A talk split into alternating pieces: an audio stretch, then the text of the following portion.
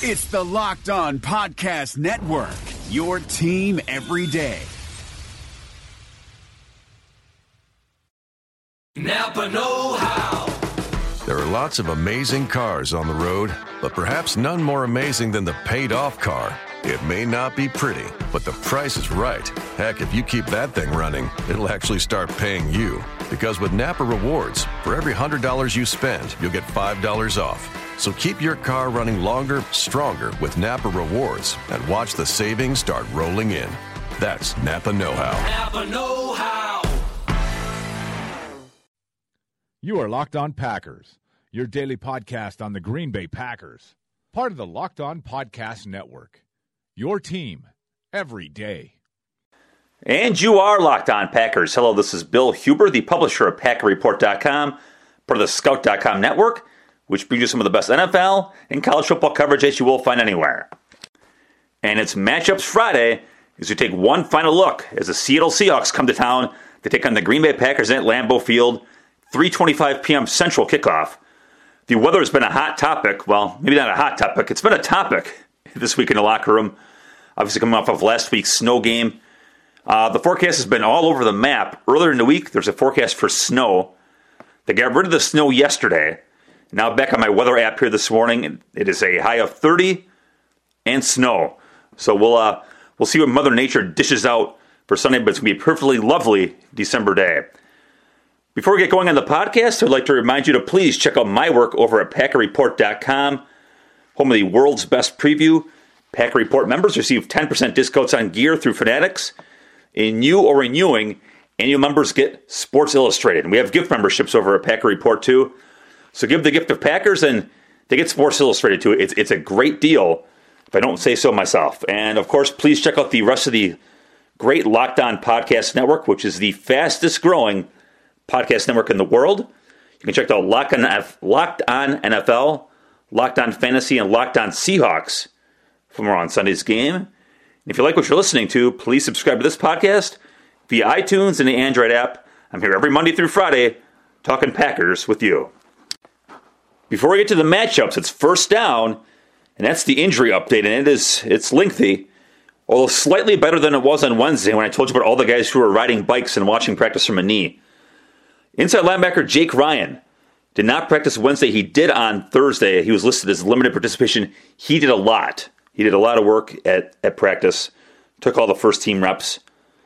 Um, fellow inside linebacker Blake Martinez, uh, McCarthy said that Martinez did a bunch on Wednesday.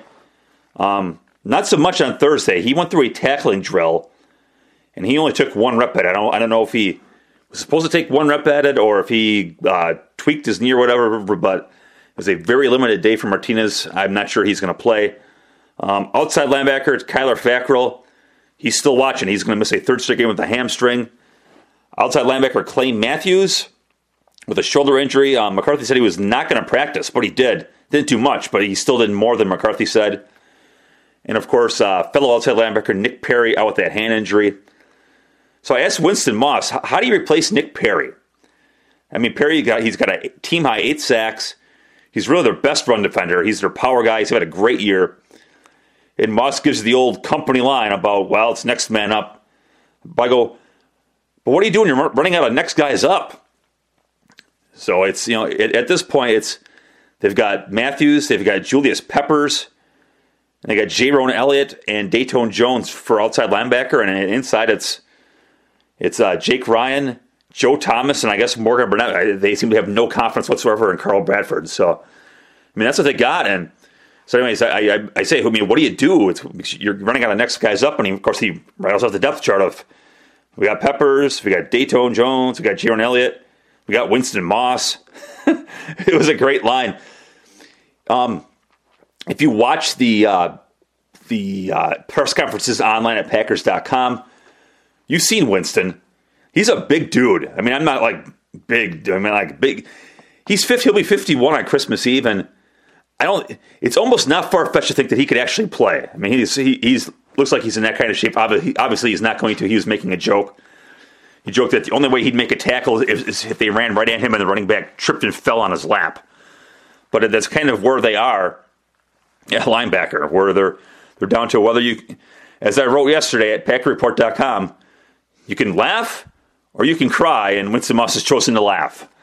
Um, as for Matthews, uh, Matthew said that he feels better than he did last week. His range of motion's come back some. His strength has come back some. Uh, Matthew said that it was his decision to play last week. That he must have talked some people into into playing. Here's what he said: It was my decision to go out last weekend. Last week we didn't put on pads, being a short week, so I was really encouraged with getting the range of motion back. But after the first three plays, it wasn't where I was at. So he stuck with just coming on, coming in on passing situations where hopefully I could at least do something. But even in that role, I was still limited. But I didn't set myself back, which I think was a positive coming out of the game. I don't think I lost any momentum going forward. Credit Matthews, and, and Moss certainly did. You know, obviously, I, I think you probably know that Winston Moss played 11 seasons in the NFL. He started like 150 games. So he was a hell of a player, played with a lot of stuff. He certainly had Moss's uh, admiration for for playing on Sunday. Like Clay said, he said Matthew said that he realized after three plays he really couldn't do it. He still played 29, and God knows they needed him because they're running out of guys, and they're going to need him again against the Seahawks on Sunday. And one last injury note would be cornerback Damarious Randall listed as limited again. I'm telling you, I saw him take one rep during the jog through portion of practice and during the individual drills where even guys like TJ Lang and JC Tretter went through stuff yesterday. Randall did not. So they're they, they're either being really, really, really cautious with him, or he's got an issue. And they they were uh, you know the the number one DBs yesterday. I mean they had Makinton Dorleant taking some first team reps yesterday. This is again it's it's where they are in a long season of injuries. It's Packers Seahawks. It's Lambeau Field. It's December. Of course you want to be there, and SeatGeek will help you get there too. I'm telling you. SeatGeek is the smartest, easiest way to find tickets for the games you want to watch up close and in person this season. There's nothing like being at Lambeau Field in December. And with SeatGeek, it's never been easier to get the guaranteed seats you want for a great value. I have the SeatGeek app on my phone, and it's by far the easiest way I found to shop for tickets. I can be anywhere, and with just a few taps, I can instantly find seats for this weekend or any other game this season. With SeatGeek, you always get the best deal on every ticket Pick a SeatGeek price compares for you by searching multiple ticket sites. Prices can vary depending on where you shop, but SeatGeek will always find you the lowest available price. And SeatGeek wants to help you get the most bang for your buck. That's why every ticket on SeatGeek is given a grade based on value. You'll immediately see any underpriced seats and be able to find the best deals to fit your budget. Plus, every ticket you buy on SeatGeek is backed by their 100% guarantee, so you can shop for tickets on SeatGeek with confidence. And best of all, my listeners get a $20 rebate off their first SeatGeek purchase. To get your rebate on tickets, first, download the SeatGeek app. Then you go to the settings tab and click add a promo code. Then you enter my promo code, which is LO Packers. That's L for locked, O for on, Packers. LO Packers. And then SeatGeek will send you 20 bucks after you've made your first ticket purchase.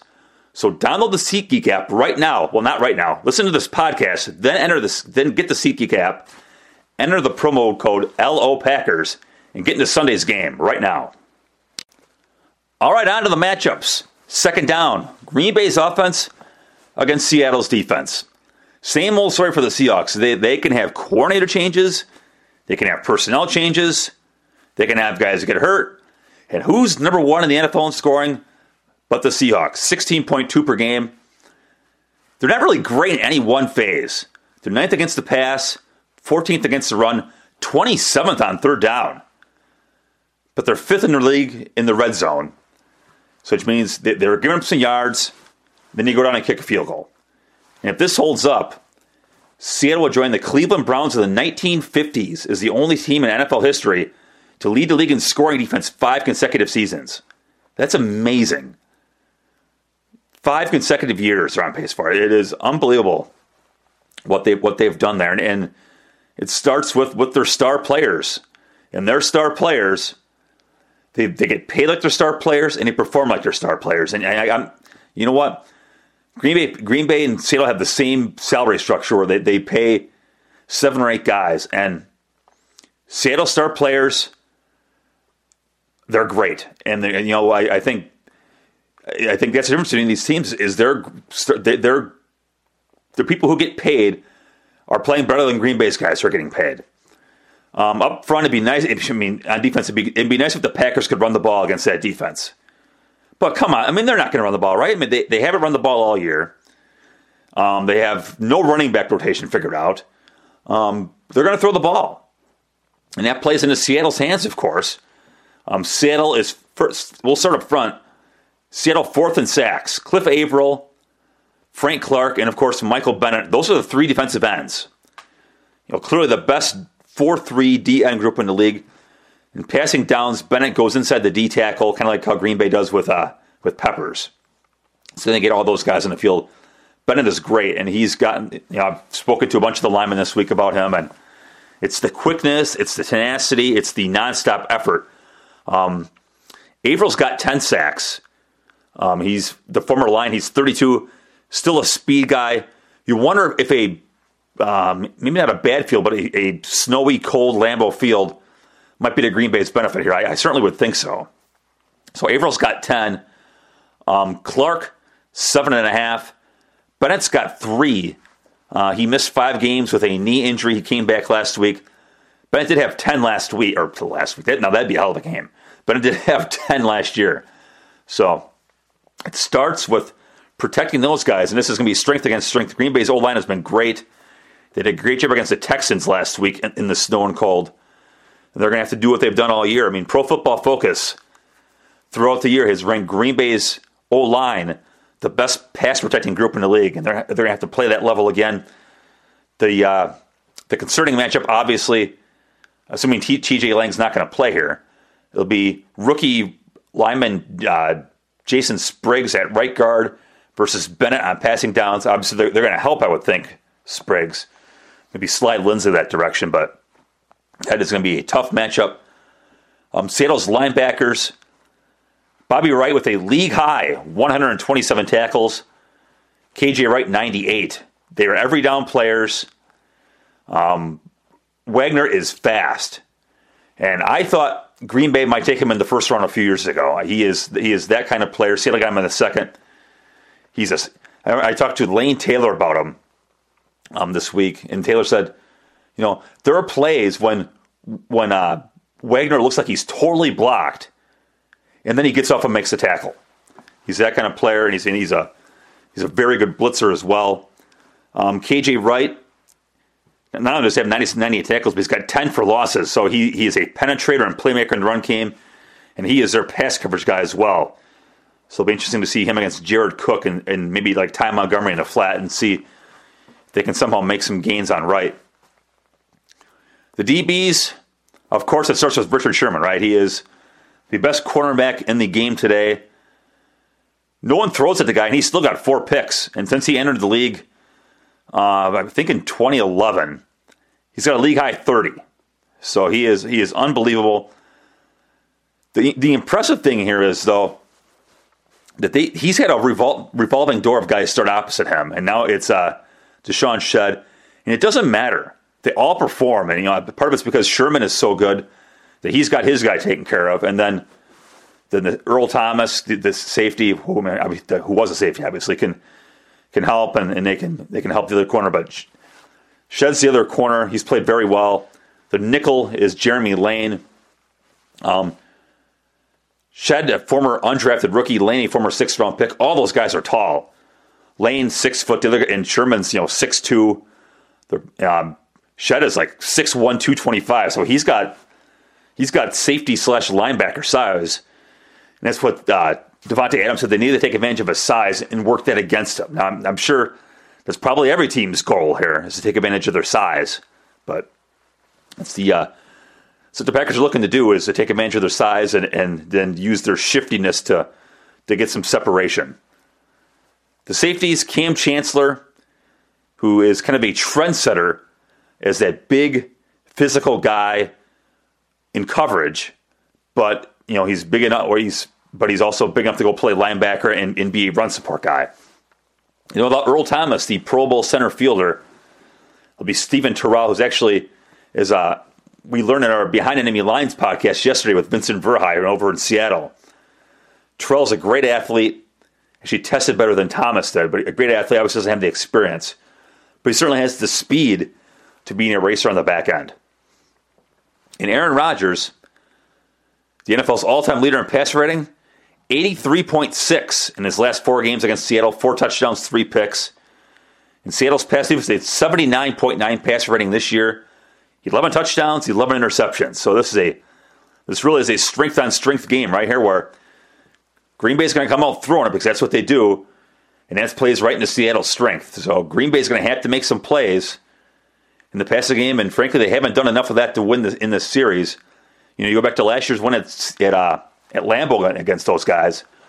You know, the, the big play was you know Rodgers got him offside and threw it deep to James Jones for a touchdown against Sherman. So that would certainly help if Green Bay can get a, a big player or two. Because, you know, just based on Seattle's numbers and Seattle's history, it's going to be hard to march the ball methodically up the field and get a six point payoff. It takes us to third down, and it is Seattle's offense against Green Bay's defense. It starts with the Seahawks with Russell Wilson, the quarterback. Uh, I asked Dom Capers about him yesterday. He's Dom's Packers have seen him basically since his rookie year up until now. So they've kind of seen him, and they've kind of seen him. They've kind of blah, blah, blah, easy for me to say, kind of seen him evolve. That's what I'm trying to say. Over the last several years, here's the caper said he's kind of the engine that makes everything go. I had a chance to be around him a couple times at the Pro Bowl. You can see his leadership. He's a great feel for people. I think guys rally around him, respond to him. Very savvy football player. He's a guy that makes plays at key times. He extends plays probably as well as anybody in the league because he's a good athlete, good quickness. Throws the ball really well in the move, which is what makes him dangerous. He's a guy that, when he gets out of the pocket, he can be running full speed and throw the ball across his body with pretty good accuracy. You don't have to look at a lot of tape to see that a number of their big plays happen when he extends that play. Now, this hasn't been a great year for Wilson. He's only thrown 12 touchdowns this year. He had 34 last year.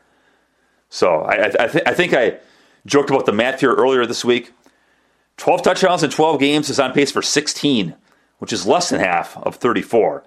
But against Carolina or against New England a few weeks ago, at New England, mind you, 348 yards, three touchdowns, no picks. So they got to somehow contend with him. And he is healthy, unlike Rodgers, who's going to have to deal with Seattle's pass rush without his mobility. Wilson's got that back after uh, being slowed for you know six seven weeks with a with a knee sprain and an ankle injury, and you can see that from his rushing numbers. He, I, I write in this uh, for the preview that he had 22 carries for 30 yards over a seven game span. Well, he ran for 80 the other week alone, so he's he's got his mobility back. This is the Russell Wilson who's uh, really driven Seattle's offense here the last several years. He's got two receivers who he really likes. One is receiver Doug Baldwin, 68 catches, 832 yards, five touchdowns. Cornerbacks coach Joe Whitt called him the most underrated receiver in the game. He's a big play guy. He's got speed. He's competitive. He was only five nine and change, but he plays bigger than that. And then the tight end, of course, Jimmy Graham. 57 catches, 769 yards, and five scores this year. Green Bay shut him out last year. Here, I think it was one catch for like six yards or something. Got three 100 yard games this year. And the Packers, of course, against tight ends, bad all year. 11 catches last week against the Texans. So Green Bay somehow got to figure out how to stop Jimmy Graham because they haven't they haven't stopped tight ends in weeks here. Um, the running back Thomas Rawls he started the year behind uh, current Packers running back Christine Michael. Uh, broke his leg, returned three weeks ago. Ran for 106 yards and two touchdowns last week against Carolina and that blowout win for the Seahawks. So he gives them the balance. He is a he's a big guy. He's powerful. He's a bit shifty. He's got enough speed with with that long touchdown last week. He showed that. So he's he gives them that balance that they haven't had all year here's where Green Bay's got to win. They just have to win up front. I mean, there's no ifs, ifs, ands, or buts about it. And this, you know, I talked about this in the podcast the other day. The Seahawks have spent a lot of money on Russell Wilson. They spent a lot of money on on their defensive players. They spent money on Jimmy Graham. At some point, you run out of money, and Green Bay is running out of money too. I mean, and Seattle did too. And, and Seattle, when you run out of money, you got to cut corners, and Seattle cut corners on the O line. I mean, they're paying these guys peanuts. I think uh, I think uh, Vincent Verhei during our Behind Enemy Lines podcast mentioned something along the lines of a total cap hit of nine million dollars on ten players. So, and then the most of that's on first round pick Germain Ifedi, their guard. They've got to win. They've got to beat their rookie left tackle George Fant. He's a former college basketball player, undrafted, played one season of football. He started a handful of games now for Seattle. And according to Pro Football Focus numbers, he's one of the worst pass protectors in the league. They've got to win that. They just have to win that. But I mean, their their old line is, frankly, it's terrible. It's Fant at left tackle, the Mark Glowinski, a fourth round pick last year at left guard, the center Justin Britt, probably their best player. He was at right tackle when Green Bay played Seattle for the championship game a couple years ago. He was at guard when Green Bay played Seattle here last year. Now as a center, he finally found a home there. Um, the right guard, the aforementioned first-round pick Germain Ifedi, a former college left tackle at A&M, Texas A&M. And then their right tackle has been Gary Gilliam, but they moved made a move to Bradley Sowell last week. Um, either way, you're looking at former college free agents. So they, I mean, they just have to. I mean, even Clay Matthews kind of cut out the politically correct BS and said that it's a matchup that they should win, and they have to win because you know Green Bay's pass defense has, has been terrible all year, and, and I, I, I have no confidence that they can hold up over the course of a game. And, you know, maybe they can hold up, maybe they can hold up pretty well, but it's hard to see the Packers scoring a whole bunch of points here, isn't it? So, which means you're going to have to hold those guys down for 60 minutes and play great defense for 60 minutes. And frankly, I don't have the confidence that they can do that, that they can hold up on the back end if the pass rush isn't there. They're going to have to pressure Wilson. And not just pressure him, but they're going to have to hit him, make, bring him down, make it, force him into some bad throws. That has to be the plan. Well, of course, I mean, it's going to be the plan, but they have to pull that off because, I mean, otherwise, I, I just had a, a hard time seeing Green Bay pull off the upset here on Sunday. That takes us to fourth down and look at the special teams. So, special teams coordinator Ron Zook comes in yesterday, and before we even ask a question, they have a great return game. That's what he said. If that would be Tyler Lockett, the uh, second round pick from last year. Asked, I asked, uh, I asked Zook, what stands out about Lockett? Well, a couple things. Zook said. Obviously, very fast, but he knows how to run the football. He knows how to follow his blockers. They do a great job of getting on you. In the case of the punt return, and he's talking about it, they had a 66 yard punt return last week. In the case of the punt return, they just, I think it was his imitation of a snowplow or something. So, in the case of the punt return, they just grab and hold on. We've got to be able to get off that stuff and stay in our lanes. It's not just Lockett. You know, I ran the numbers uh, yesterday, and Seattle will be tied for number one in the Packer Report special teams rankings. I'm not sure I'm going to have a chance to actually publish it because I got to put put together the table and everything. I'll try to. Um, Seattle tied for number one in the Packer Report, Packer Report special teams rankings, which is a look at um, net punt average, um, opponent net punt average. So it's that's measuring basically um, the field position change on punts.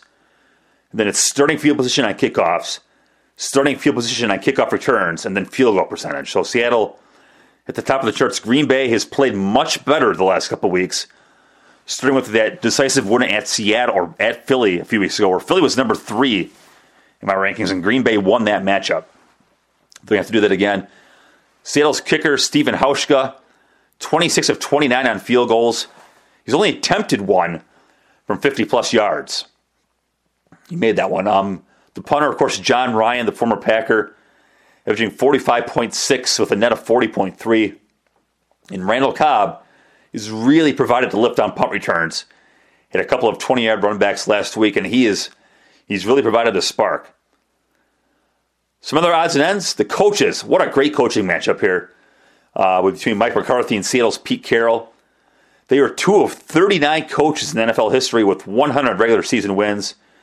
And they both have Super Bowl championships. Carroll, 3 and 1 head to head against McCarthy while with the Seahawks. Green Bay leads the overall series 11 to 8, including 9 to 7 in the regular season, and the Packers are 6 and 1 at home. And finally, the Packers are three point underdogs on Sunday. I, I went to uh, Pro Football Reference. I'm telling you, I'm, I'm, not. I'm not hawking. I'm not on the Pro Football Reference payroll. It's a great website. You, it's got everything in the world you'd ever want to know from uh, a sheer numbers perspective. And as you know, I am Mr. Stats are for losers, so I love I love my numbers. Um, Packers three point underdogs. They haven't been a home underdog with Aaron Rodgers at quarterback since 2009 against the Cowboys. Now they were in the playoffs against the Niners in 2013, but I'm talking regular season. They haven't been a regular season home underdog since 2009. It's remarkable about how good these guys have been and just how uh, off kilter this season has gone. And that will do it for this episode of Locked On Packers. Thank you as always for listening. I truly appreciate it. Have a great day, and I will talk to you late Sunday night from Lambeau Field. Enjoy the game. Is democracy in danger or decline? Condoleezza Rice, William Galston, and Carlos Gutierrez and others take on this question in the fall edition of The Catalyst, a journal of ideas from the Bush Institute. Surveys show Americans place less trust in institutions like the media and business. Others contend America has faced far more challenging periods and emerged strong. Leading policymakers, Bush Institute experts, and respected journalists take on this debate. Read about it at bushcenter.org/catalyst. Thanks for listening to the Locked On Podcast Network, but why stop now? Check out the daily Locked On Podcast Network for your favorite NHL team. Find it right now in your favorite podcast app and be sure to subscribe or follow so you never miss an episode. The Locked On Podcast Network, your team every day.